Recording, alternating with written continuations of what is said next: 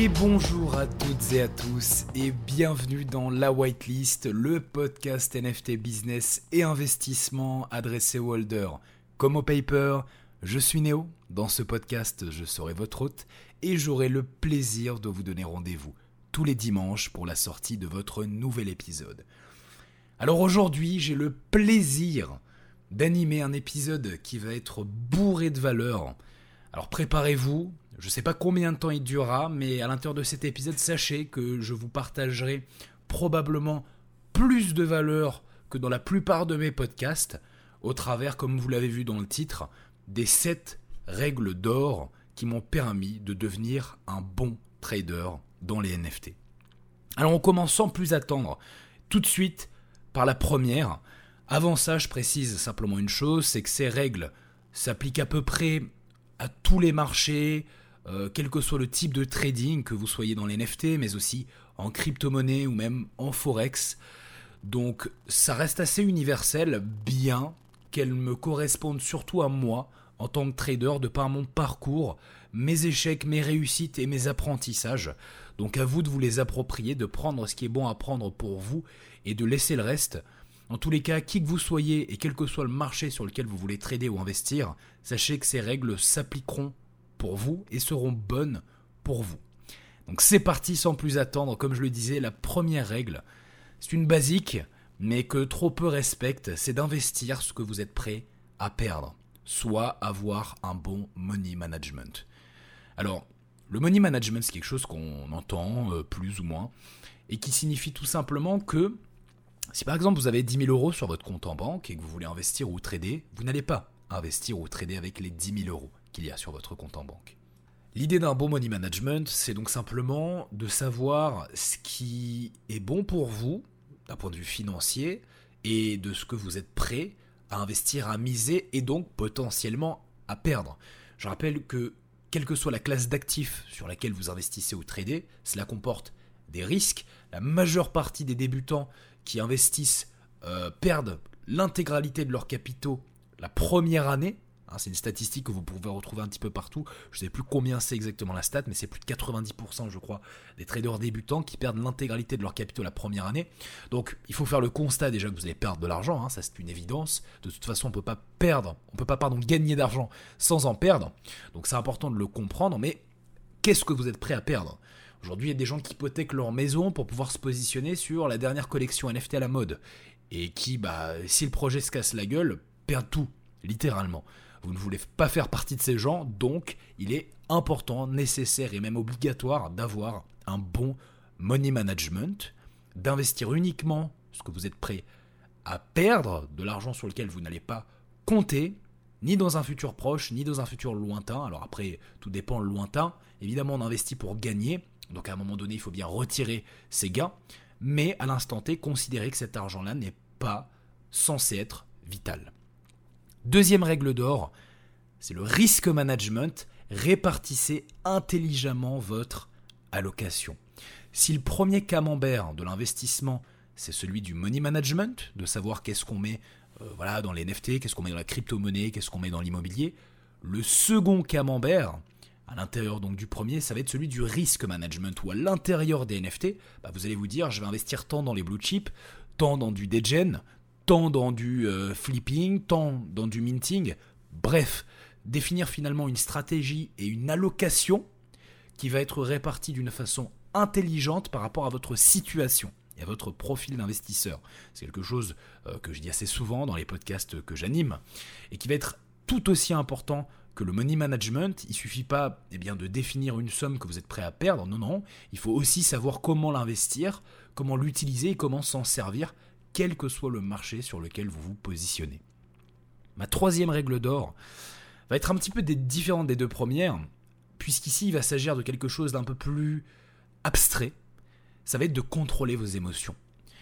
Alors, quand je dis contrôler vos émotions, qu'est-ce que ça veut dire? Ben, Ça veut tout simplement dire que en tant que trader ou investisseur, vous allez être confronté à un certain nombre de situations qui vont vous mettre dans des états émotionnels très différents très varié, très éclectique, euh, que ce soit euh, passé par l'excitation, puis la colère, jusqu'à la tristesse et le doute, la peur.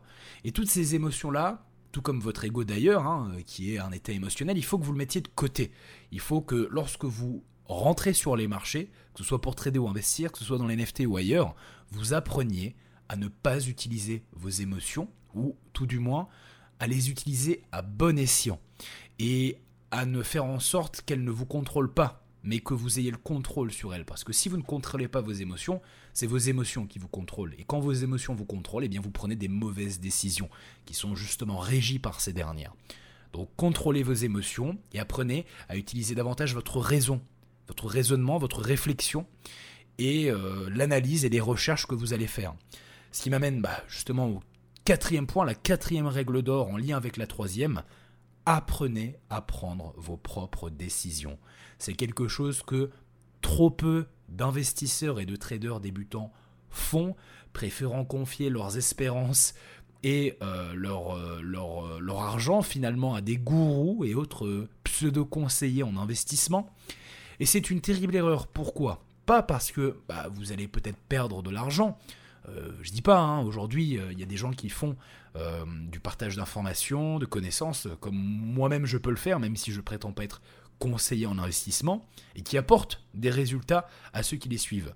Le problème, c'est qu'en dépendant de quelqu'un qui vous apporte des résultats sans que vous ayez pris par vous-même les décisions, eh bien, d'une part, vous risquez, oui, comme je l'ai dit, de perdre de l'argent, en n'ayant pas été responsable de cet argent qui pourtant était le vôtre, et d'autre part, eh bien, vous n'êtes pas pleinement euh, dans la compréhension de ce que vous venez de faire.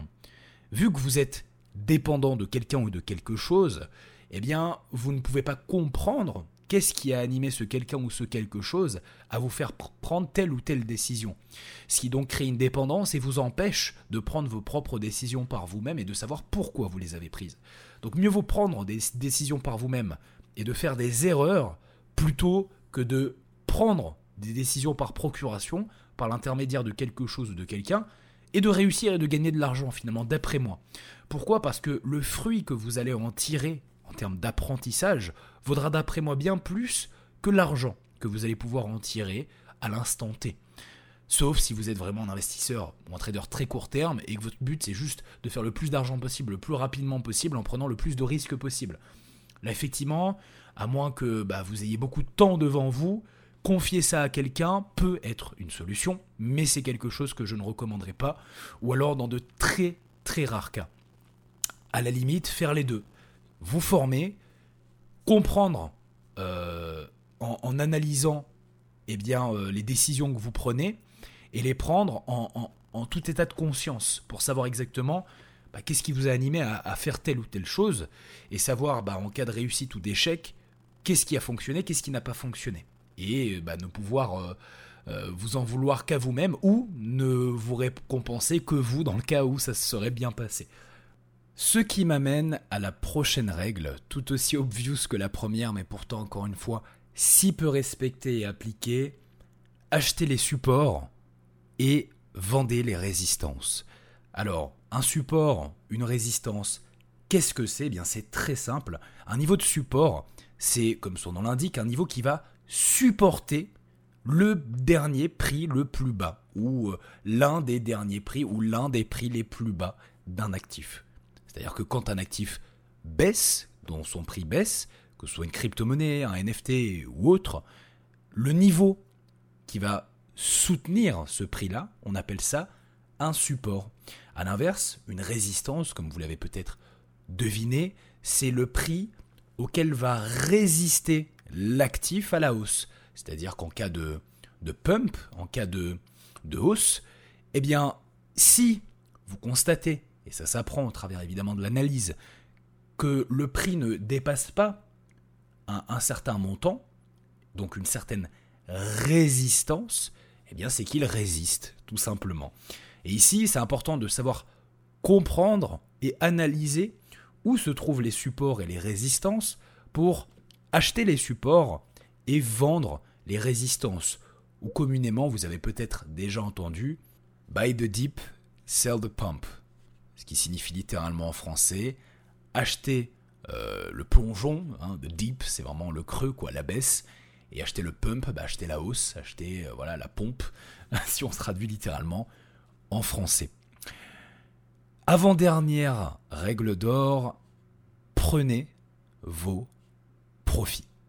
Alors celle-ci, je vais la répéter une deuxième fois, parce qu'elle est mal comprise et encore une fois très peu appliquée. Prenez vos profits. Alors pourquoi j'insiste sur celle-ci? Eh Bien tout simplement parce qu'aujourd'hui, si, comme je l'ai dit au travers de la statistique que j'ai citée précédemment, plus de 90% des opérateurs, des traders, des investisseurs débutants perdent de l'argent, alors évidemment, c'est parce qu'ils prennent des mauvaises décisions, parce qu'ils se laissent influencer par leurs émotions, bref, parce qu'ils n'appliquent pas toutes les règles que je vous ai citées, mais parce qu'ils n'appliquent aussi et surtout pas celle-ci, qui représente d'après moi euh, probablement l'une de celles qui cause le plus de pertes, à savoir celle de ne pas prendre de profit. En fait, la plupart des investisseurs et traders débutants qui vont se positionner sur un actif, que ce soit à court, moyen ou long terme, lorsque cet actif va monter, eh bien, ils vont préférer le garder en se disant que ça va continuer de monter euh, jusqu'aux étoiles, jusqu'à l'infini, jusqu'à je ne sais où, plutôt que de le vendre à un prix où ils savent pertinemment que s'ils le vendent, ils gagneront de l'argent. Non, encore une fois, l'avarice, la, l'avidité, hein, le fait de vouloir euh, toujours plus.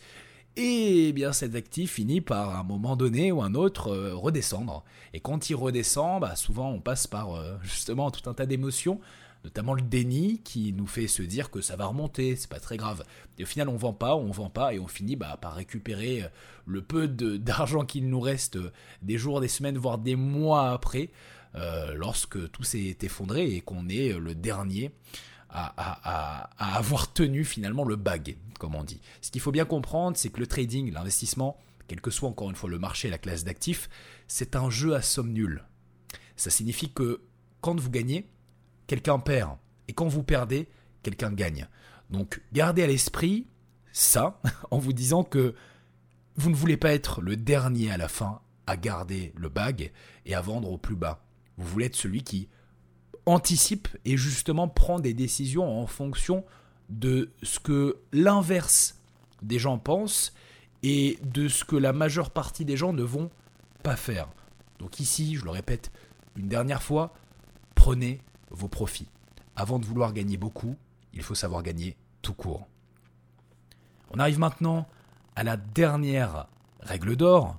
Je l'ai déjà citée dans un de mes précédents podcasts, mais je voulais la répéter ici cette septième règle, car pour moi elle est tout aussi importante que les six précédentes. Suivez vos performances et apprenez de vos réussites comme de vos échecs. Trop peu de traders et d'investisseurs, encore une fois, hein, si ces règles étaient respectées par la majorité ou par tous, je ne les citerai pas, mais trop peu d'investisseurs et de traders suivent leurs performances, prennent des notes, listent, euh, je ne sais pas moi, sur un Excel par exemple, leurs mouvements, et s'en servent pour apprendre de leurs réussites comme de leurs échecs. Souvent, ce qui se passe, bah, c'est qu'on investit un petit peu n'importe comment, sans money, sans risk management, euh, avec ses émotions. Et quand ça se passe mal, bah, on fuit, on, de colère, on se dit qu'on reviendra plus jamais, et on garde un goût amer de l'expérience qu'on a eue sur les marchés. Tandis que si on se professionnalise, qu'on se structure et qu'on met en application toutes ces règles que j'ai citées, y compris la dernière, hein, donc euh, s'agissant de, lister, de suivre, euh, de répertorier vos performances pour les analyser, les comprendre, voir où vous avez eu juste, où vous avez eu tort, eh bien viendra un moment donné où vous aurez commis tellement d'erreurs que vous ne pourrez plus en commettre. Dans le sens où ça ne veut pas dire que vous gagnerez tous vos trades, hein, même le meilleur des traders ne gagne pas tous ses trades, mais plutôt que vous aurez acquis suffisamment d'expérience, vous serez tombé suffisamment de fois pour comprendre et savoir comment marcher, comment persister sur un marché.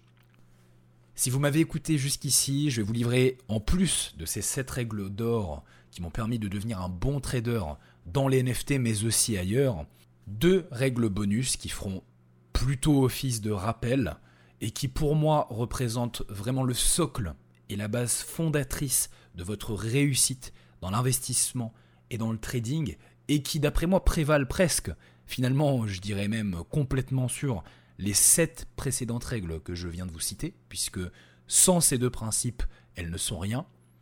1. formez-vous. 2. Passez à l'action.